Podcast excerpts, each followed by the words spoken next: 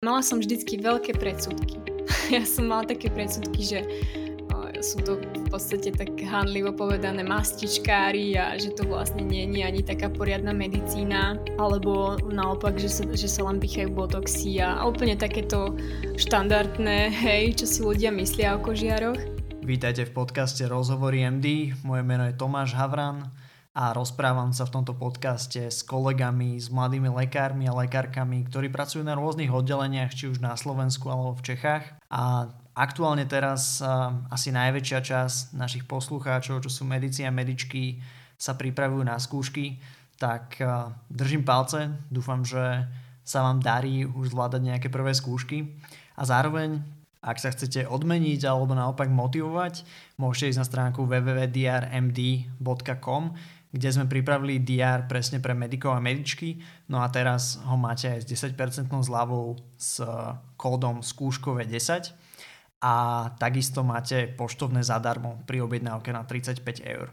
Takže neváhajte tam ísť, nájdete tam rôzne ďalšie informácie a veľmi jednoducho si ho objednáte až k vám domov. Takže to je www.drmd.com a kód skúškové 10. Tento podcast vzniká spolupráci s agentúrou Grandaliro, špecialistom na marketing v zdravotníctve. V dnešnej epizóde sme sa rozprávali s doktorkou Petrou Kňažekovou. Petra robí na dermatovenerologickej klinike vo fakultnej nemocnici v Prahe a prešla si už aj menšou nemocnicou, lôžkovým oddelením, aj ambulanciami a rozprávali sme sa o tom, aké to je byť dermatovenerologičkou, s akými diagnózami sa stretáva, ako vyzerá atestačná príprava a taktiež aký je rozdiel medzi súkromnými nemocnicami, štátnymi, respektíve fakultnými a aké sú rozdiely v Čechách a na Slovensku. Takže nech sa páči, Petra Kňažeková. Ahoj Petra, vítaj v podcaste Rozhovory MD. Ahoj Tomáš.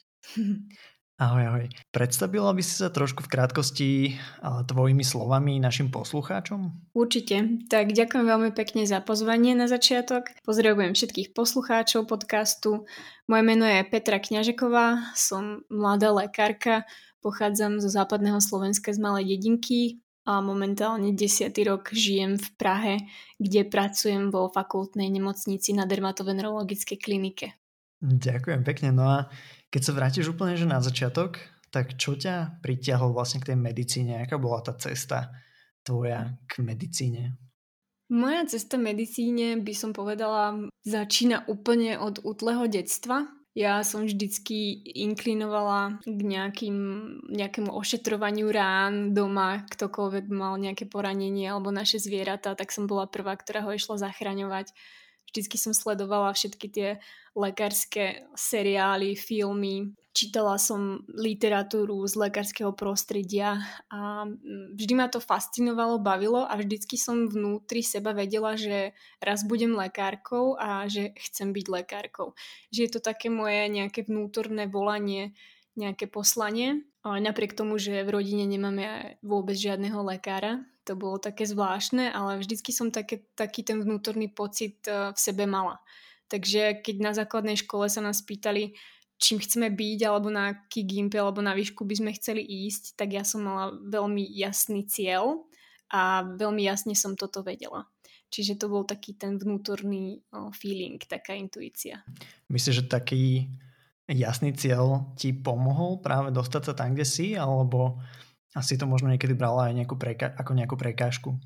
Toto si trafil klinec po hlavičke, pretože uh, na jednej strane to bola motivácia moja, keď som v priebehu medicíny a štúdia mala temné údolia napríklad a chcela som to vzdať, tak som si vždycky hovorila, že, že predsa som tento sen vždycky mala, už to nemôžem vzdať a podobne.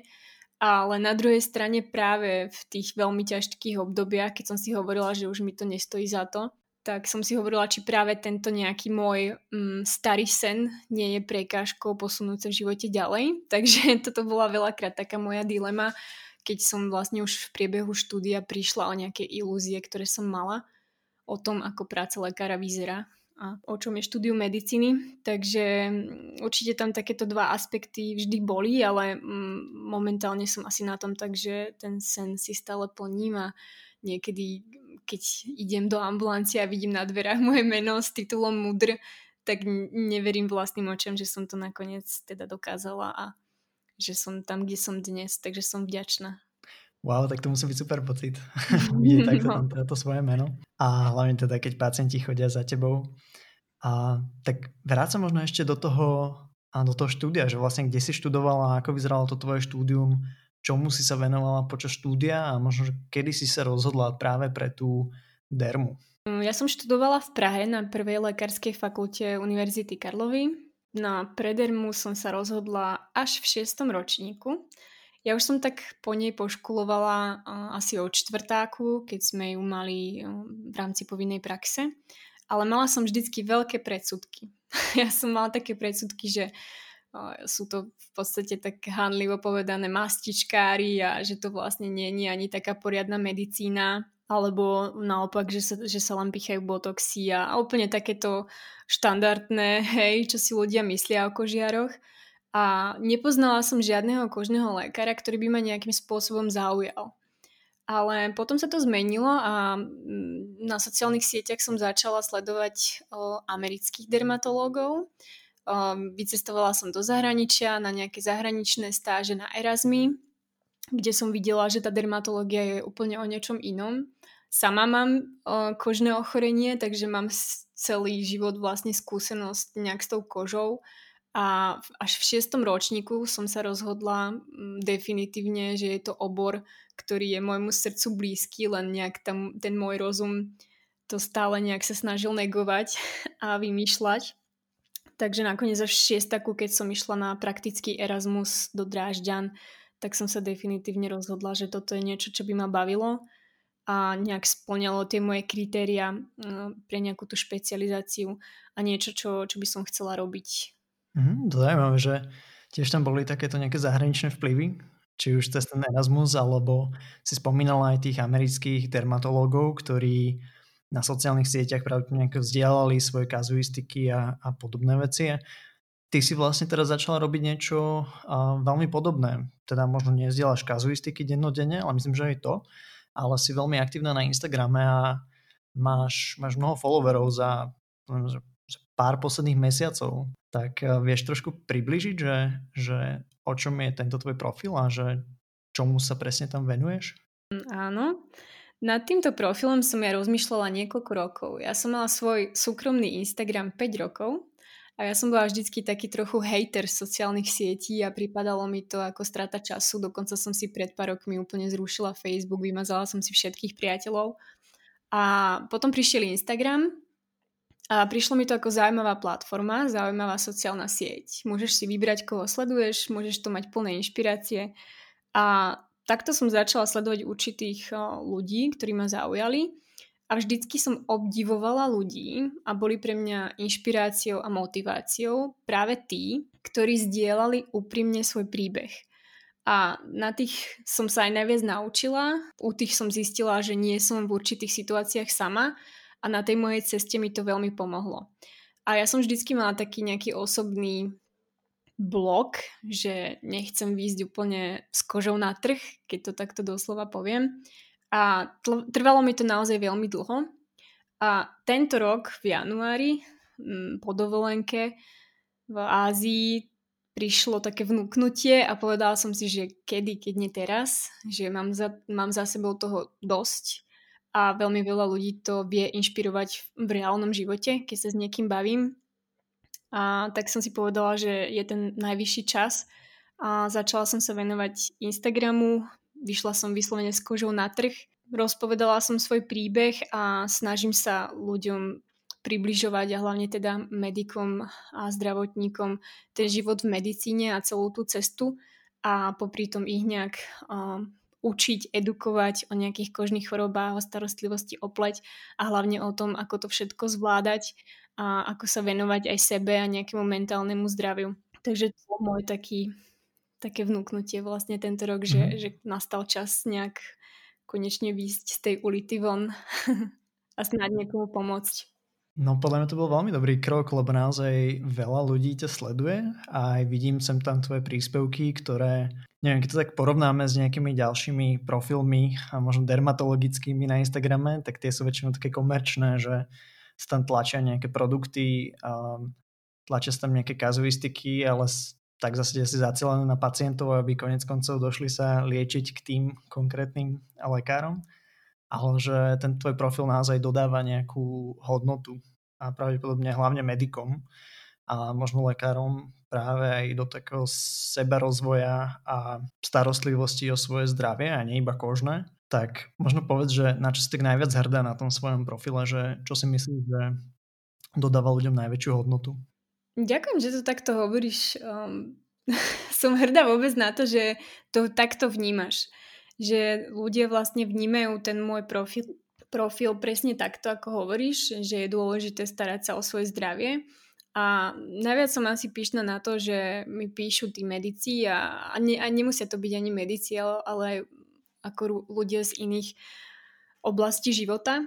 Ako si uvedomujú, že to staranie sa o vlastné zdravie je naozaj dôležité a keď ten svoj pohár nemáš naplnený, tak nemôžeš dávať ďalej. A tieto správy ma vždycky tak najviac potešia a ten ohlas, ktorý na ten profil mám, som vôbec nečakala, lebo veľmi dobre viem, ako je dnes ťažké vôbec získať nejakých followerov, lebo ten trh je jednoducho preplnený. Takže som vďačná, že mám nejakých followerov, ktorí ma sledujú, s ktorými to rezonuje a môj taký cieľ alebo taká vízia je vybudovať komunitu ľudí, ktorí sa budú navzájom podporovať, ktorí si budú pomáhať a ktorí budú nejak vedome pracovať na tom svojom zdraví popri tom, ako pomáhajú vlastne ostatným v tej zdravotníckej profesii. Tak to sú super ciele. Tak keby niekto mal záujem a ešte ťa nesleduje, tak Tvoj profil na Instagrame je doktorkou z lásky, však? Áno, doktorkou z lásky, hej. Takže, takže sledujte, je to naozaj že, že príjemné sledovanie. No ale o tom dnešný podcast, podcast nie je úplne, ale dnešná epizóda, tak sa možno vráťme k tej, k tej dermatológii, že rozhodla sa pre tú dermatológiu, potom ako vyzerali tvoje kroky? Vedela si, že chce začať v nejakej nemocnici? Rozhodovala sa podľa nejakej lokalizácie tej nemocnice, aj podľa mesta? Rozhodovala sa podľa kvality, podľa nejakého týmu? Či budeš robiť ambulantnú nemocničnú starostlivosť? Ako vyzeral tento rozhodovací proces? Tento rozhodovací proces bol v podstate veľmi jednoduchý kvôli tomu, že musíš splniť, pokiaľ si chceš teda urobiť atestáciu, určitú povinnú prax. A v Čechách tá povinná prax je len na určitých tzv. akreditovaných pracoviskách. Takže keď som si hľadala prácu v Čechách, tak to boli primárne pracoviska, ktoré majú túto akreditáciu a prax u nich sa mi bude počítať do tej predotestačnej prípravy. Takže to je, to je práve problém v, tom, v tej dermatovenerológii, že týchto pracovisk nie je veľa. A pokiaľ chceš nejaké konkrétne mesto, tak sa ti častokrát môže stať, že v tom meste je síce veľká nemocnica, ale nemá kožné oddelenie. A každý mladý lekár, ktorý má záujem o dermatovenerológiu a chce si urobiť atestáciu, tak musí prejsť lôžkovým oddelením. Čiže pre mňa bola priorita nájsť um, nejakú nemocnicu alebo nejaké pracovisko, ktoré je akreditované a kde môžem začať pracovať vlastne na lôžkach. Uh-huh, a to si vlastne aj spravila. A teraz už pracuješ 3 roky, ak sa nemýlim? Áno, teraz je to tretí rok, vlastne po škole som 3 roky, presne to teraz bude v júni. Uh, a pracuješ tam na tej istej klinike? A kde teda presne? A, a si tam spokojná? Ako to tam vlastne vyzerá? Keď som ja hľadala prácu, čo som teda hľadala niekoľko mesiacov a bolo to celkom frustrujúce obdobie, pretože som nenachádzala kvôli tomu, že teraz je celkom o to kožné záujem, pretože tá estetická medicína jednoducho dneska fičí a je veľmi málo ľudí, ktorí chce robiť to bežné kožné, tak je o to záujem a tých um, miest je obmedzený počet Takže bol dosť veľký problém a akurát som mala taký zlý timing, že som nezohnala prácu niekoľko mesiacov. Ja som chcela pôvodne zostať v Prahe alebo sa vrátiť na Slovensko. Um, keďže som absolvovala nejaké Erasmy v Nemecku a tam som sa rozhodla, že do Nemecka teda nechcem ísť, um, tak som sa rozhodla zostať tu. Klasicky som posielala životopisy, poctivo som si pripravila motivačné listy, dokonca som mala nejaké odporúčacie listy, ale odozva nebola buď žiadna, alebo same negatívne. Takže to bolo naozaj také náročné obdobie a nakoniec cez Facebookovú skupinu mladí lékaři som našla niekoľko lekárov, ktorí pracovali ako dermatovenerológovia v okresných nemocniciach a zoznamila som sa s jednou mladou lekárkou, ktorá pracovala na severe Čiech v meste Teplice a bola tam spokojná a s ňou som sa nejak viac kamarátila, viac sme si o tom začali písať a keďže som nenachádzala prácu nikde inde, tak som nakoniec nastúpila tam a bolo to síce veľmi náročné obdobie, stiahovala som sa ešte ďalej od rodiny, od partnera a od priateľov do úplne nového malého mesta po niekoľkých rokoch v Prahe, ale nelutujem to určite a bolo to perfektný štart do mojej kariéry lekára a veľmi veľa mi to dalo a veľmi veľa som sa naučila a som za túto skúsenosť a za možnosť tam pracovať veľmi vďačná. No a po pol roku sa uvoľnilo miesto v Prahe, tak som sa vrátila. No a teraz vlastne dva roky pracujem na dermatovenerologickej klinike Všeobecnej fakultnej nemocnici a prvej lekárskej fakulty. Perfektné. A mňa by zaujímalo, ty si spomínala, že si bola na tom Erasme v Nemecku, aj si vyskúšala nejaké stáže tam. Prečo si sa nakoniec rozhodla nepracovať v Nemecku? ja som mala veľmi veľa veľmi blízkych kamarátov, ktorí po škole odišli do Nemecka. A samozrejme som to mala v hlave aj ja. V šiestaku som chodila do Goetheho inštitútu, učila som sa Nemčinu. a ešte som si v šiestom ročníku teda stihla vybaviť, teda v piatom a v šiestom odísť na Erasmus do Drážďan kde som si dala presne tie predmety, nad ktorými som premyšľala nad tou mojou budúcou špecializáciou, čo bola neonatológia, interná a dermačka. A tam som sa rozhodla definitívne, že áno, je to dermatovenerológia, ale definitívne som sa rozhodla, že do Nemecka nie. A to z takého môjho subjektívneho dojmu a pocitu, um, úplne jednoducho to skrátim, nesadla mi nemecká mentalita a ja som skôr taký talianský temperamentný typ, takže o, úplne sme neboli na jednej vlne, takže si myslím, že by som sa tam asi veľmi trápila tých niekoľko rokov, aj keď samozrejme kvalita tých nemocníc a plát a podmienky a podobne sú na vysokej úrovni. Asi sa to veľmi nedá porovnávať s našimi, ale jednoducho na tej miske váh toto bolo pre mňa dosť dôležité. Takže nakoniec som si povedala, že dobrá skúsenosť, ale zatiaľ nie. Hej. Akože ja som sa spýtal úplne na schvál takú veľmi bold otázku, a, lebo mnohí to majú tak, vie, že chcú ísť mm, niekam do zahraničia, potom z toho okusia a zistia, že, á, že predsa len, že na tom Slovensku, ale v Čechách, že mi bude asi lepšie. Takže, takže je to teda aj tvoj prípad a myslím, že dneska si um, dosť spokojná. Možno predstav, že ako vyzerá dneska tvoj bežný deň na tej klinike? Si spomínal, že už máš odkrútené vlastne tie lôžkové roky a teraz pracuješ na ambulancii. V podstate u nás ten mladý lekár, um, ako štandardný prípad je ten, že ráno aj, aj tak ideš na vizitu, hej, urobíš si nejakých svojich pacientov a potom sa rozprchneme na ambulancie. A každý, máme taký vždycky rozpis na každý mesiac dopredu, a vždycky vidíš každý deň, na akej ambulancii momentálne si. Ja som teraz väčšinou na všeobecnej dermatológii a jeden deň v týždni bývam ešte na venerológii, takže už väčšinou pracujem takto samostatne na ambulancii.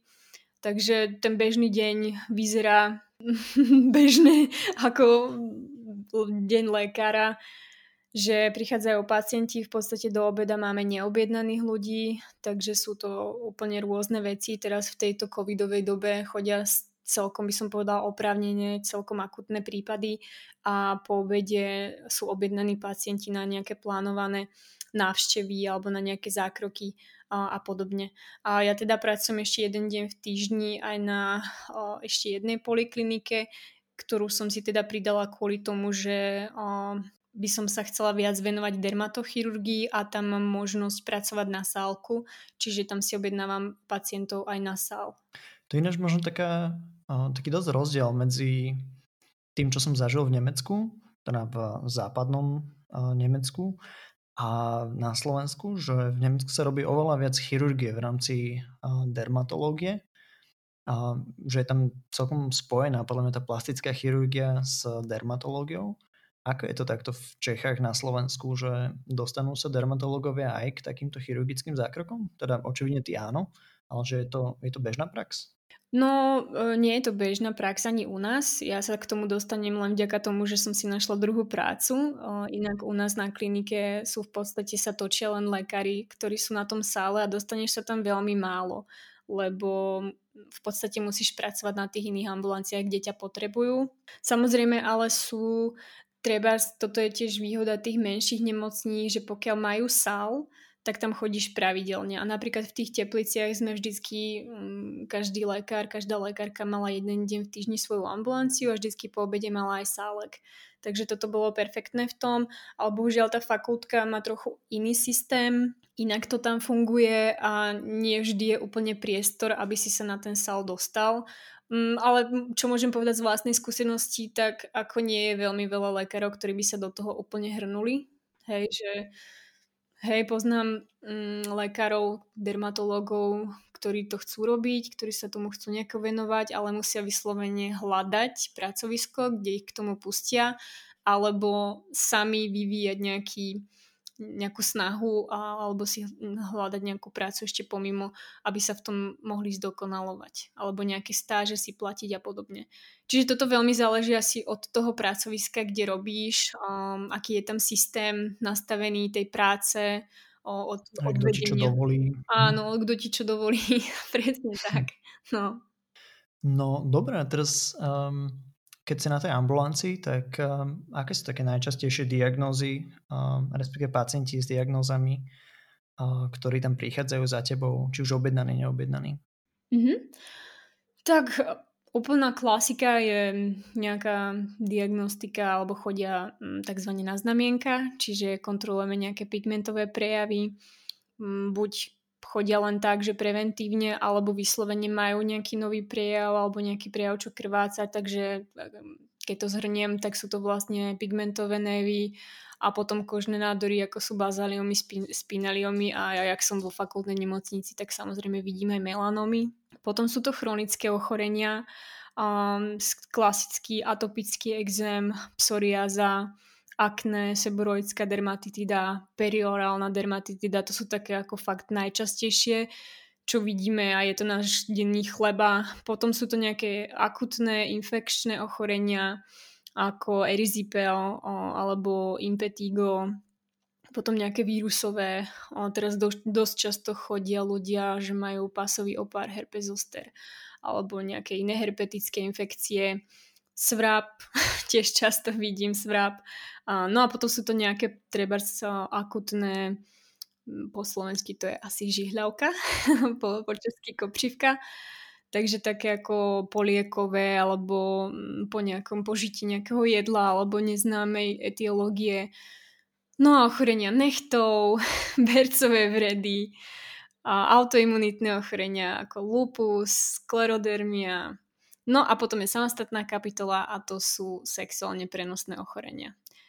To je zase samostatná ambulancia, niekedy sa dostanú aj k nám na všeobecnú. Dosť často ľudia majú nejaké genitálne bradavice, chlamydie, syfilis a podobne. Takže je to veľmi široké spektrum ochorení. Často spolupracujeme aj s reumatológiou, s internou, s hematológiou, s chirurgiou, takže ako taká spolupráca aj s ostatnými o, špecializáciami je tam určite na dennej bázi. To si teraz celkom piataci, čo akurát sa učia na skúšku z dermatológie, by si mohli písať, že na čo sa majú hlavne, hlavne sústrediť. Áno, však mi aj píšu. Aj mi píšu. V rámci tej dermatovenerológie je toľko tých uh, diagnóz, že, že človek to potrebuje nejako si, si zosumarizovať, že čo sú tie najdôležitejšie, s ktorými sa najčastejšie môže stretnúť. Takže, takže toto sú oni? Toto sú určite oni, by som povedala. Dúfam, že som nevynechala nejakú úplne najhlavnejšiu, ale myslím, že toto, je, toto, toto je taký výčet tých, ktorí, to, ktoré chodia pravidelne, fakt. Uh-huh. A teraz ešte, keď si to porovnáš s tým, čo si uh, zažila v, na tých v tej malej nemocnici na severe Čech. Keď si bola hlavne na lôžkovom oddelení, tak aký je tam rozdiel v tých diagnózach?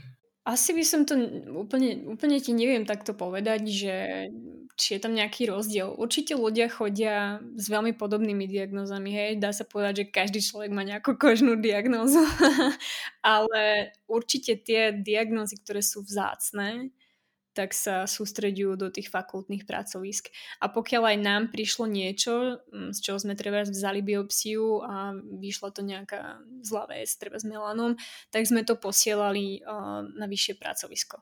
Čiže tam je určite rozdiel v tom, že sa tam nerieši následne potom nejaká chemoterapia alebo biologická liečba. Posiela sa to na, na tie pracoviska vyššieho typu a rovnako pokiaľ je to nejaká mm, veľmi závažná forma psoriázy, tak na tej okreske to úplne nevieš riešiť, takže odosielaš vlastne toho pacienta niekde, kde sa o neho vedia lepšie postarať a kde majú na to lepšie podmienky, granty a, a, a inú liečbu, ktorá mu vie pomôcť. Takže myslím si, že tam chodí široké spektrum diagnóz, že tam vieš diagnostikovať a zaliečiť skoro všetko, ale pokiaľ už je to na teba trochu krátke, tak eh, to vždycky môžeš odoslať niekam na vyššie pracovisko. Tak toto aspoň funguje v Čechách. A čo bol možno taký najzape- najzapeklitejší prípad, niečo také nezvyčajné, niečo také možno aj komplikované, s čím si sa ty stretla takto v praxi? Vieš čo, takýchto prípadov je veľmi veľa pretože kožné mm, je v tomto také špecifické, že je veľmi veľa tých exantémov na tele, ktoré ne, nevieme prísť na príčinu, hej, že nie sú špecifické ani v tej biopsii, ani v krvných odberoch a jednoducho pátrame. A, a môžem povedať, že sa mi stáva, že minimálne jedenkrát za deň, hej, že príde niekto, kto má úplne neuveriteľnú reakciu na tele, až to obdivujem, niekedy to je hrozné povedať, hej, ale že čo dokáže tá koža vytvoriť za umenie a obrazce, tak niekedy je fakt e, neuveriteľné a sami máme niekedy problém vôbec diagnostikovať, o čo ide a je to väčšinou u pacientov, ktorí sú e, na imunosupresívnej liečbe a vznikajú tam rôzne nežiaduce reakcie. Takže asi toto by som povedala, že to chodí celkom často, ak spolupracujeme treba s tou hematológiou, onkológiou a reumatológiou že také zvláštne, um, nie úplne špecifické exantémy. A to znie tak, keby tam bol aj celkom priestor na nejaký výskum v týchto oblastiach. Tak určite, ako ja nie som žiadny vedátor a ani sa do tohto smeru úplne mm, nehrniem, ale myslím si, že to je ešte predmetom mm, ďalších štúdí. Mm, aj samotné tie, tie biologika, ktoré sa podávajú a ďalšie lieky, ktoré toto vyvolávajú. Skúsi teraz tak spomenúť, že keď si nastúpila a na tú prak, do tej praxe, do tej menšej nemocnice, že aké to bolo, že čo ťa tak najviac prekvapilo? Hej? Že najprv si bola študentka 6 rokov, potom si prišla tej praxe a čo bol taký ten moment, keď si bola, že uf, že prax, že, že čo ťa tam tak možno zaskočilo alebo prekvapilo, alebo čo bolo možno iné, ako si si myslela? Prekvapuje ma to dodnes a je to jedna vec a to je tá neskutočne obrovská administratíva. že musíš naozaj písať veľmi podrobné správy. Ja som teda dosť poctivá v tomto, až taký perfekcionista občas. A musela som sa naučiť um, nejak s tým pracovať, aby to samozrejme bolo efektívnejšie, hej, nejaké preddefinované texty, ale je to, hej, je to hrozná administratíva a toto mi na tom celkom vadí dodnes a myslím si, že to asi mi bude vadiť stále. Že napríklad v Nemecku viem, že toto majú delegované na nejaké mm, pani, ktorá, ktorá sedí niekde v nejakej miestnosti a ten lekár jej to diktuje do diktafónu a na to prepisuje to vie ušetriť veľmi veľa času a toto nám stále kradne ten čas, ktorý my môžeme um, tráviť aktívne s tým pacientom a baviť sa s ním a rozoberať nejak ten jeho stav. Aj tá osobná komunikácia je úplne iná, pokiaľ máš na ňo čas a nemusíš treba s ním komunikovať 5 minút a potom ďalších 10 písať nejakú správu do počítača. Takže to je, v tomto je, to bolo také prekvapujúce, že som si to vlastne nikdy neuvedomila, že je to dosť taká vlastne sekretárska práca, hej, že musím to všetko spísať, žiadanky a všetko, čo mi povedal ten pacient, tak dať to nejak dohromady a to je na tom také najnepríjemnejšie a to ma na tom najviac teda nebaví. Hej. Koľko možno tak času stráviš tou administratívou cez deň a koľko si reálne s pacientmi, keď máš dať také, že pomer? Ako ja som s tými, pacient, s tými pacientami v jednej miestnosti stále, ale je nepríjemné, keď treba sa s ním naozaj bavím, ja neviem, poviem úplne, že teraz neviem ti to takto úplne pomeroval, že mám 20 minút na jedného pacienta a niekedy o, tú diagnózu treba naozaj viem, že od dverí, hej, už vidím, o čo asi pôjde. On mi to nejako zhrnie v skratke, ja sa s ním bavím reálne tých 5 minút a to mi stačí na to, aby som vedela, čo mám robiť. A potom všetko to, čo chcem s ním urobiť, treba poslať ho na nejaké odbery alebo mu urobiť biopsiu, ale na to potrebujem žiadanky, na to potrebujem správu, tak toto mi trvá treba ďalších 10 minút.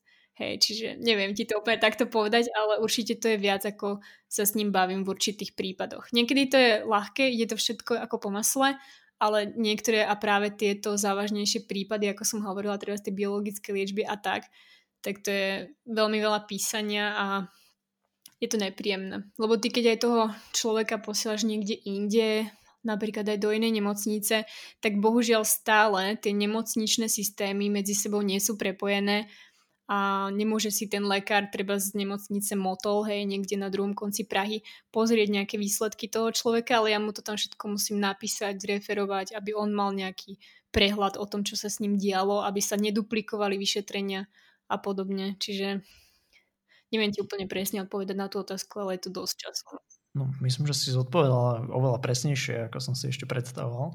A ako to máš e, s nočnými službami, respektíve ako to majú dermatovenerológovia s nočnými službami? Tak nočné služby napríklad v tej malej nemocnici okresnej, kde som pracovala, sme nemali. Mali sme to urobené tak, že vždycky jedna z nás, my sme teda boli ženský kolektív, mala službu v sobotu a v nedelu do obeda iba a potom preberala službu o interna, akože inter, lekár z interného oddelenia. A pokiaľ sa niečo dialo, um, tak toho človeka treba sprijal a na ďalší deň už sme si, sme si ho riešili my na kožnom. Takže tam to fungovalo takto a môžem teda povedať, čo viem a čo poznám, že väčšina tých okresných nemocníc na, na tých malých kožných oddeleniach tie nočné služby nemá. A asi aj v rámci šetrenia to proste nejak zvládajú tí internisti. A samozrejme vo fakultných nemocniciach už tie nočné služby sú. Väčšinou máš tak v priemere by som povedala 4 za mesiac a slúžiš klasicky. Dosl- máš na starosti vlastne ľudí, ktorí ležia na oddelení, ktorí sú hospitalizovaní s tými kožnými chorobami. Máme teda u nás vo fakultnej nemocnici aj onkologických pacientov práve s nejakými nádorovými ochoreniami kože a potom ti chodia vlastne do služby nejakí akutní pacienti alebo si volaní na konzília po celej nemocnici, pokiaľ niekto potrebuje pomoc dermatológa. Ako je to s mladými lekármi, neatestovanými a službami? A máš tam nejakého lekára nad sebou, ktorého sa vždy môžeš opýtať, alebo že cítiš sa akože bezpečne v týchto nočných službách? Veľmi často slúžia lekári, ktorí na to nie sú podľa zákona kompetentní a mali by slúžiť s niekým, hej, minimálne. Poznám veľa prípadov, aj moji kamaráti takto slúžievajú, treba za 3 mesiace po škole a tak, takže je to určite nepríjemná situácia a v Čechách sa snaží, akože je taký spolok mladých lekárov, ktorí sa snažia proti tomu bojovať, aby tie podmienky pre tých mladých boli nejaké uspokojivejšie a samozrejme, um, aby to tí mladí ľudia nejakým spôsobom nepríjmali, pretože vystavujú sami seba riziku, hej, že budú mať nejaký, nejaký potom právny problém, pokiaľ by sa niečo stalo. Takže toto je určite problém, ktorý sa deje, ktorý tu je a ktorý sa snažíme nejak riešiť a nejak s tým žiť. Takže určite by som len doporučovala mladým sa vždycky na to treba už na pohovore spýtať, že ako sa slúži, koľko lekárov je vtedy na oddelení, či je niekto v dostupnosti, hej, treba z tých 15 minút a podobne. Ako na kožnom sa to ešte dá, ako sú prípady, ktoré sú naozaj vážne a kde toho staršieho lekára treba spotrebuješ alebo minimálne sa s ním fakt okamžite poradiť, ale neviem si predstaviť, že by som slúžila sama niekde na interne, hej, alebo na nejakom takom oddelení, kde sa môžu teda diať úplne iné veci. Takže vždy sa na to treba pýtať a treba mm, fakt mať taký vykrišník v hlave a mať to na pamäti a nezabudnúť sa informovať o tomto. Hm? Keď sa človek teda ne, nespýta na tom pohovore, už dojde do tej situácie, že a má mať nočnú službu, není na to ešte uspôsobili, a nie je tam nejaký supervising doktor. Mm, je, čo by si možno odporúčila takomuto lekárovi? Vie, že dostáva sa pravdepodobne do takej situácie, že, aj, že pohnevá si šéfstvo, keď, keď nenastúpi na tú službu, zároveň keď tam nastúpi, tak eh, sa vystavuje sám sebe riziku. Že čo v takejto situácii eh, by si robila ty možno? Tak v prvom rade určite by som to riešila ešte predtým, než nastúpim. a pokiaľ by sa teda stalo, že ti ťa nejak informovať nebudú a jednoducho ťa tak, takýmto spôsobom hodia do vody, tak asi by som zvážila, či mi to za to stojí, či naozaj existuje pracovisko, kde sa budú chovať korektnejšie. A určite by som zvážila rozhovor so svojim nadriadeným o tejto situácii, pokiaľ by bol nejaký problém a naozaj na to pracovisku by treba niekto chcel zostať, tak si myslím, že a mám teda aj konkrétne jednu kamarátku, ktorá to riešila aj nejakou právnou cestou a nakoniec došlo k nejakému konsenzu, hej. Ale ako vždycky je to veľmi nepríjemná situácia, pretože v tej nemocnici tých lekárov je, je málo a v podstate s tebou počítajú a potrebujú ťa, ale je to asi na rozhodnutí každého z nás, či sme ochotní do tohto rizika ísť, či sa na to cítime a či keď bude nejaký problém, tak uh, budeme ochotní um, do toho investovať vlastne tú energiu a riešiť to, alebo to riešiť proste nechcem. Takže toto sú také otázky, ktoré by som sa spýtala sama seba, či mi to za to stojí. Hej, že ako problémov v medicíne môže byť veľmi veľa a veľmi nepríjemných a pokiaľ ideš do toho vedome s tým, že to nemáš robiť a že by si to nemal robiť, tak asi už potom musíš prebrať tú zodpovednosť za to určitým spôsobom. Um, ty si spomínala minule, ako sme sa bavili, že mnohí lekári ani nevedia, že vlastne čo by mali žiadať, alebo že aké majú práva v tom nejakom pracovnoprávnom vzťahu s nemocnicou. A si spomínala keď si sa hlásila do jednej slovenskej nemocnice na, na dermatologickú kliniku, že tie podmienky, ktoré ti tam nejako ponúkli, boli neakceptovateľné a si ich proste odmietla. Um, vieš toto nejako približiť, že čo sú možno aj pre teba tie podmienky, na ktoré by si ty nepristúpila, alebo a možno by to mohlo byť aj návod pre nejakých ďalších ľudí, ktorí by sa takto mohli zastať vlastne nejakých svojich práv, lebo keď sa nezastanú, tak často ani tie podmienky sa nezmenia samozrejme pre budúcich lekárov, ktorí nastúpia po ňom alebo po nej. Takže čo to bolo?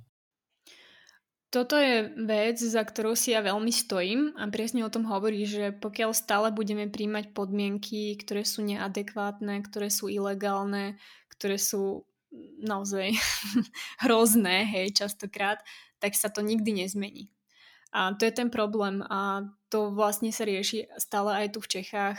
Mm, ten spolek Mladí lékaři sa stále snažia o to niečo zmeniť, nejak komunikovať s ministerstvom, s Českou lekárskou komorou a podobne, ale stále sa nájdú lekári, ktorí tie podmienky príjmu, tak prečo by sa to potom malo meniť, že?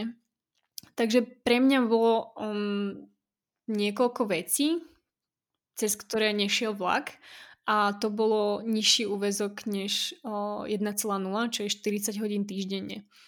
Mala som niekoľko takých ponúk, že úvezok 0,2 alebo konkrétne na Slovensku teda práca zadarmo a pracovala by som tam teda úplne bez nejakej mzdy. Takže 0,2 nie, že by si robila 8 hodín, ale že by si robila 40 hodín, ale mala by si plácu za 0,2, hej? Presne tak, presne tak ako hovoríš, hej, ten, čo sa do toho nevyzná, tak to vlastne znamená, alebo ja neviem, 0,4, 1-2 dní v týždni oficiálne na papieri, za to dostanete aj plat, ale ste tam presne tak ako ten, čo má on úvezok normálny. Čiže vlastne je to také novodobé otrokárstvo, by som to nazvala. Že vlastne tam pracuješ e, skoro zadarmo a práve tá ponuka, ktorú som mala bola ešte taká upgradenutá, upgradenutá, že jednak by som pracovala zadarmo a jednak by som si ešte ja musela platiť za to, že tam vôbec môžem pracovať. Čiže ja som mala určité takéto... To vlastne v rámci toho atestačného programu nejak, Áno. Ne? že niečo tam bolo, že... Že oni by ti započítali tú prax, hej, ale v podstate nemá žiadny plát a to v praxi znamená, že si stále závislí na nejakej finančnej podpore rodičov alebo na partnerovi a je to obecne, poznám ľudí, ktorí takto pracujú a naozaj to nie je príjemný pocit a necítia sa v tom dobre, ale pokiaľ chceš zostať v nejakom konkrétnom meste, meste hej, aj na nejakom mieste, drží ťa tam nejaký pádny dôvod, tak um, nemáš asi na výber. Čiže toto je tiež asi na každom z nás, ako sa rozhodne. Mm, sú to často asi rozhodnutia, ktoré sú veľmi náročné. No. A sme spomenuli ešte tú atestačnú prípravu dermatovenerologickú. A ako dlho to trvá a aké sú tam vlastne všetky rotácie?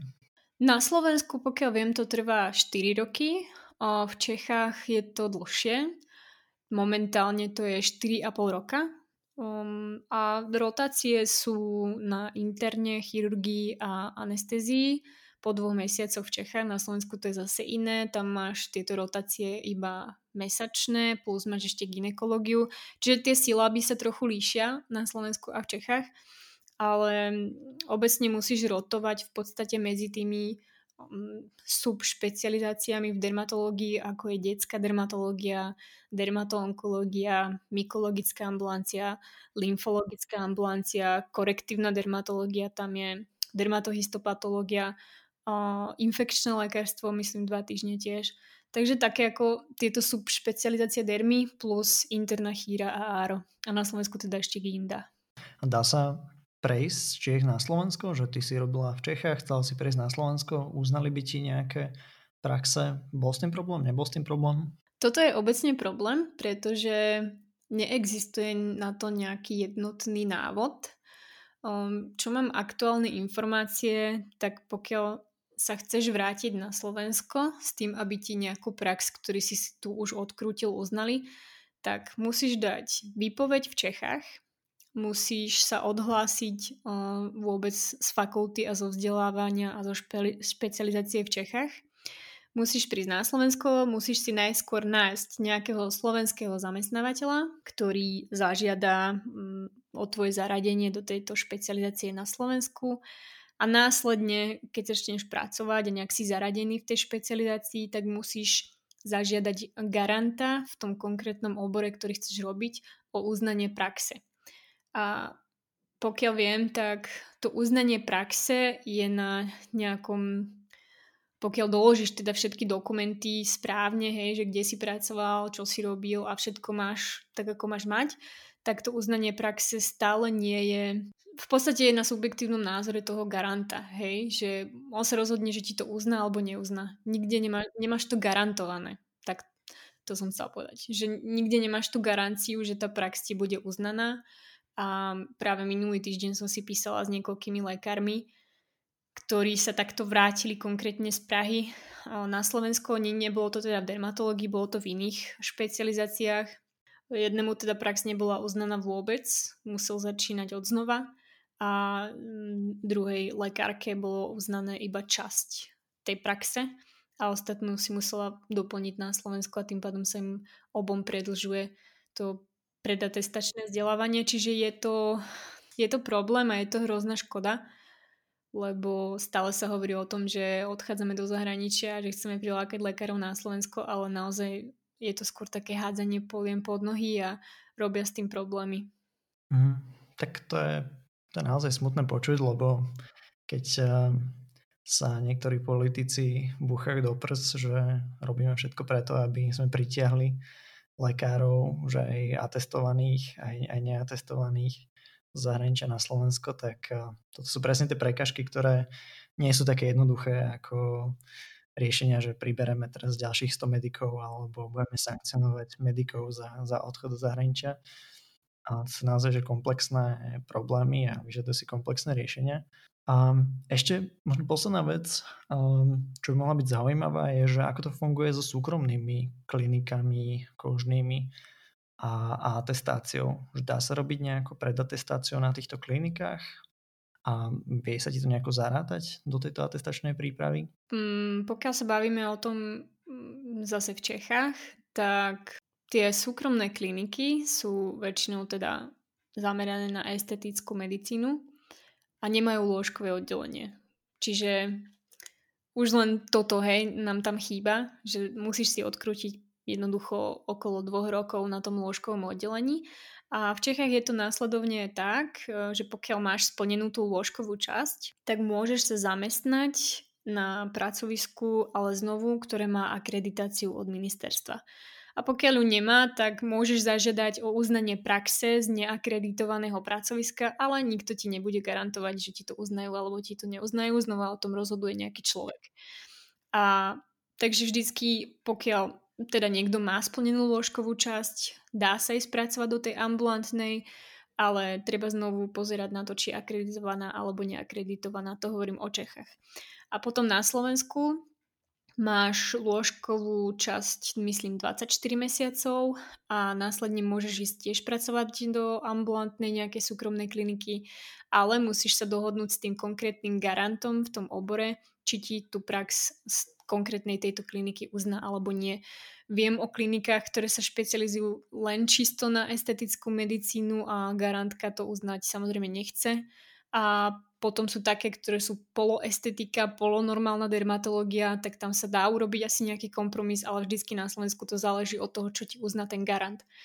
Samozrejme, pokiaľ chceš v priebehu tej predatestačnej prípravy si nejakú prácu nájsť v tej estetickej medicíne, tak tam väčšinou atestáciu vôbec nepotrebuješ. O, im vlastne stačí len to, že máš nejaký titul, hej, lekársky teda.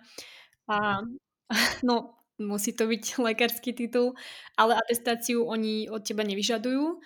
Uh, oni ťa zaškolia, alebo najlepšie už, aby si nejaké školenia a kurzy mal a jednoducho pracuješ.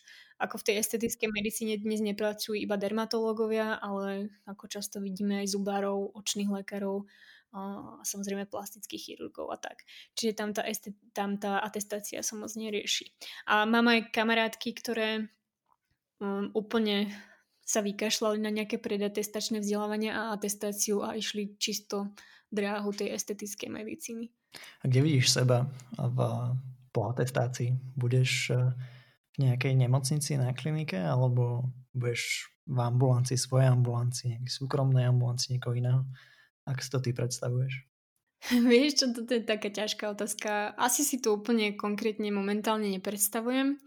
Ja mám rada aj ten nemocničný svet, lebo ťa núti vlastne stále sa niečo učiť, stále vidíš niečo nové a, a podobne, ale určite aj v ambulantnej sfére by som sa našla, chcem sa teraz viac venovať aj nejakej možno estetickej medicíne, ako hovorím, tej dermatochirurgii, čiže asi nejaká kombinácia by som povedala, ale ako po atestácii... Čiže inými slovami neprezradíš. Ja ale naozaj neviem, lebo uh, tak určite sa chcem venovať najbližšie roky rodine a, a to je taká moja najväčšia priorita, hej, po tej atestácii, čiže naozaj neviem, možno aj na niekoľko rokov z tej medicíny vypadnem, hej, čiže neviem ti povedať, ale určite by to malo byť niečo, čo ma bude baviť a bude to tak na striedačku, lebo nemám rada stereotyp. Hej. No ďakujem pekne, že si si vôbec so mnou vedla túto diskusiu, lebo naozaj si v rôznych oblastiach zašla, a zašla až niekde na kosť. Tak uh, dajme si ešte nakoniec uh, také krátke otázky. A teda tá prvá by bola, že akú knižku by si odporúčila prečítať každému medikovi, medičke ešte predtým, ako skončia štúdium? Tak bola by to knižka asi od Dana Milmana a volá sa Cesta pokojného bojovníka. Existuje aj film, ale ten vôbec nepozerajte, ten, ten bol fakt čajový odvar, ale určite tak, tá knižka. Je to v podstate úplne mimo medicíny, je to kniha mm, z takého reálneho života, povedala by som seba rozvojová kniha, ktorá vám mm, vie otvoriť oči o, o tom, ako ten život nejak zvládať lepšie a ľahšie. Je nejaký šikovný nástroj, aplikácia alebo platforma, ktorú používaš a myslíš, že by sa mohla zísť aj ostatným? Mm, v priebehu štúdia ja som nefičala na aplikáciách, ale fičala som na Doktor Najib. Neviem, či to poznáte. Píše sa to, že doktor na, na JEB, myslím. Hej, vypípame tak, v pohode. Mhm. Hej. na YouTube a potom som si kúpila aj nejaký ten jeho celoživotný program. Ako má silný indický prízvuk, kto nepozná, tak spozná, ale ako vo veľa veciach mi pomohol si to ujasniť a momentálne apky, ktoré používam, pokiaľ nemeditujem svoju meditáciu, ktorú viem a momentálne sa mi nejak nechce, tak používam Headspace alebo Calm. To sú práve aplikácie na meditáciu alebo na, na spanie na relaxáciu a podobne. A čo nové sa akorát učíš? Stále sa učím robiť svoj blog, lebo si robím všetko sama. Takže pre mňa je to taký úplne nový technicky dosť svet. Takže v tomto sa stále vzdelávam. Tvorenie toho blogu, webu a vlastne ako pracovať s Instagramom a s tou komunitou na Instagrame. A prihlásila som sa teraz nové, na, na hodiny španielčiny, takže to sa budem teraz učiť. Wow, entonces podemos hablar en español. Bueno. ja teda hovorím po taliansky, len si tak predstavujem, čo si asi povedal, ale chcela by som teraz nejak tú španielčinu začať už viac. No. Super. A po taliansky sa kde naučila? Vieš čo, sa taliančinu učím asi od svojich 18 rokov, lebo môj otec spolupracoval s Talianmi a my sme taká trochu talianská rodina. A tak som sa učila sama, lebo sa mi ten jazyk páčil. Potom som absolvovala nejaký jazykový pobyt vo Florencii. Bola som v Taliansku na Erasme v Ríme a dvakrát som pracovala na Sardinii a dokopy asi 4 mesiace v letnej sezóne. Takže tak nejak životom a kurzami. Wow, tak to sú, to sú super zážitky. Mm. Takže, takže teda španielčina do toho. Super. Mm-hmm. A zažila si počas štúdia alebo začiatku praxe nejaké zlyhanie, z ktorého sa potom stala výborná lekcia? Mm, zlyhaní, zlyhanie, to je taký... Určite zlyhania boli, ale ja som vždycky aj počas medicíny mala tak, také moto, že it's not a failure, it's a lesson. Takže vždycky, pokiaľ sa nejaké takéto zlyhanie stalo, tak vždycky to bola pre mňa najväčšia lekcia a asi by som povedala takú jednu, čo o mne vie málo ľudí, ale chcela by som a myslím si, že tým podporím viacerých, hlavne tých medikov, že v prvom ročníku uh, to bola pre mňa veľká zmena. Uh, presťahovanie sa do Prahy a ten nával toho učiva a celkovo ten tlak, ktorý bol na nás na fakulte a ten strach, v ktorom sme žili. Tak v letnom semestri, keď sme mali v podstate skúšky z anatómie a z histológie, tak som spravila anatómiu a po tej anatómii som totálne rezignovala. Upadla som do takej nejakej apatie, do nejakého takého úplného obláčiku, že som nevládala a ani sa nechcela učiť a nedokázala som sa koncentrovať. Takže na histológiu na prvý pokus som išla to skúsiť, to nevyšlo. Odišla som pracovať do Turecka, kde som si myslela, že teda sa budem nejak učiť ďalej, ale to tie plány úplne nevyšli a nakoniec v tom Turecku o, som chcela nejakým spôsobom zostať dlhšie a rozmýšľala som nad tým, že tú medicínu úplne opustím a premyšľala som často nad tým, či mi to za to stojí. Nakoniec som sa teda z Turecka vrátila a rozhodla sa v medicíne pokračovať a tú histológiu som si preniesla do ďalšieho roka. Tým pádom o, sa mi to štúdium predlžilo o rok a ja som vždycky, teda aspoň nám vždycky tak bolo hovorené a cez prsty spozerané na všetkých ľudí, ktorí to štúdium kvôli týmto problémom nejakým hej predlžovali, ale pre mňa to bola obrovská lekcia životná a to obdobie, vlastne ten rok, ktorý som tým získala, tak som stretla fantastických ľudí, priateľov, životného partnera a jednoducho sa mi stali veci a bola som na miestach, ktoré ma neskutočne posunuli. Hlavne mi to zmenilo pohľad na celé to štúdium a posunulo ma to naozaj ďalej, takže potom tú histológiu som spravila na prvýkrát a to štúdium už išlo úplne iným smerom. Takže pokiaľ sa niekomu niečo takto v tom štúdiu nedarí alebo nepodarí, tak určite nejak nepodláhnuť tomu tlaku a jednoducho každý máme svoju cestu, svoj príbeh a poznám veľmi veľa lekárov, ktorí takto treba aj opakovali ten ročník a sú vynikajúcimi lekármi. Takže každý má to svoje tempo a tú svoju cestu. Akú radu by si mala pre zanieteného medika, medičku, ktorí si akorát prechádzajú štúdium? Asi učiť sa pravidelne, pokiaľ to ide s nejakým predstihom a popri tom si vedome vyčleniť čas na seba. Na nejaké svoje koničky, niečo, čo vám dodáva potrebnú energiu telu aj, aj duši. Zoznamiť sa s meditáciou. To by som určite každému odporúčila. Tak sa dá zostať určitým spôsobom pokojným. Jednoducho venovať čas tomu svojmu zdraviu a nájsť si naozaj aktivitu, v ktorej ste vo flow, balansovať ten stres a vymeniť strach za nejakú dôveru.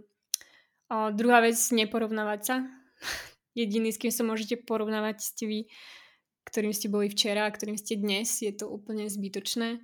A tretia vec, určite um, vycestovať na nejaký Erasmus a alebo aj FMSA na nejaké zahraničné stáže, byť proaktívny a zapájať sa aj do študentských aktivít, do spolkov.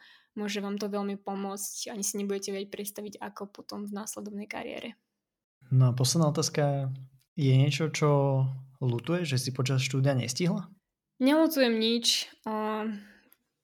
Všetko, čo sa mi stalo, každé jedno rozhodnutie, čo som urobila, ma posunulo tam, kde som dnes a spravilo zo mňa človeka, ktorým som dnes. Jednoducho som vždycky konala najlepšie, ako som vedela v tej danej chvíli. Takže určite žiadna lútosť. Tak ďakujem veľmi pekne za, za odpovede aj za celý rozhovor. Ja ďakujem. Ak by ťa niekto chcel kontaktovať, tak uh, jednak ťa zastihnete na tom Instagrame doktorkou z lásky a prípadne ešte aj mm, vieš na seba nechať nejaký e-mail alebo najlepšie cez ten Instagram, keby niekto mal ešte nejakú otázku k dermatovenerológii alebo k nejakému sebarozvoju.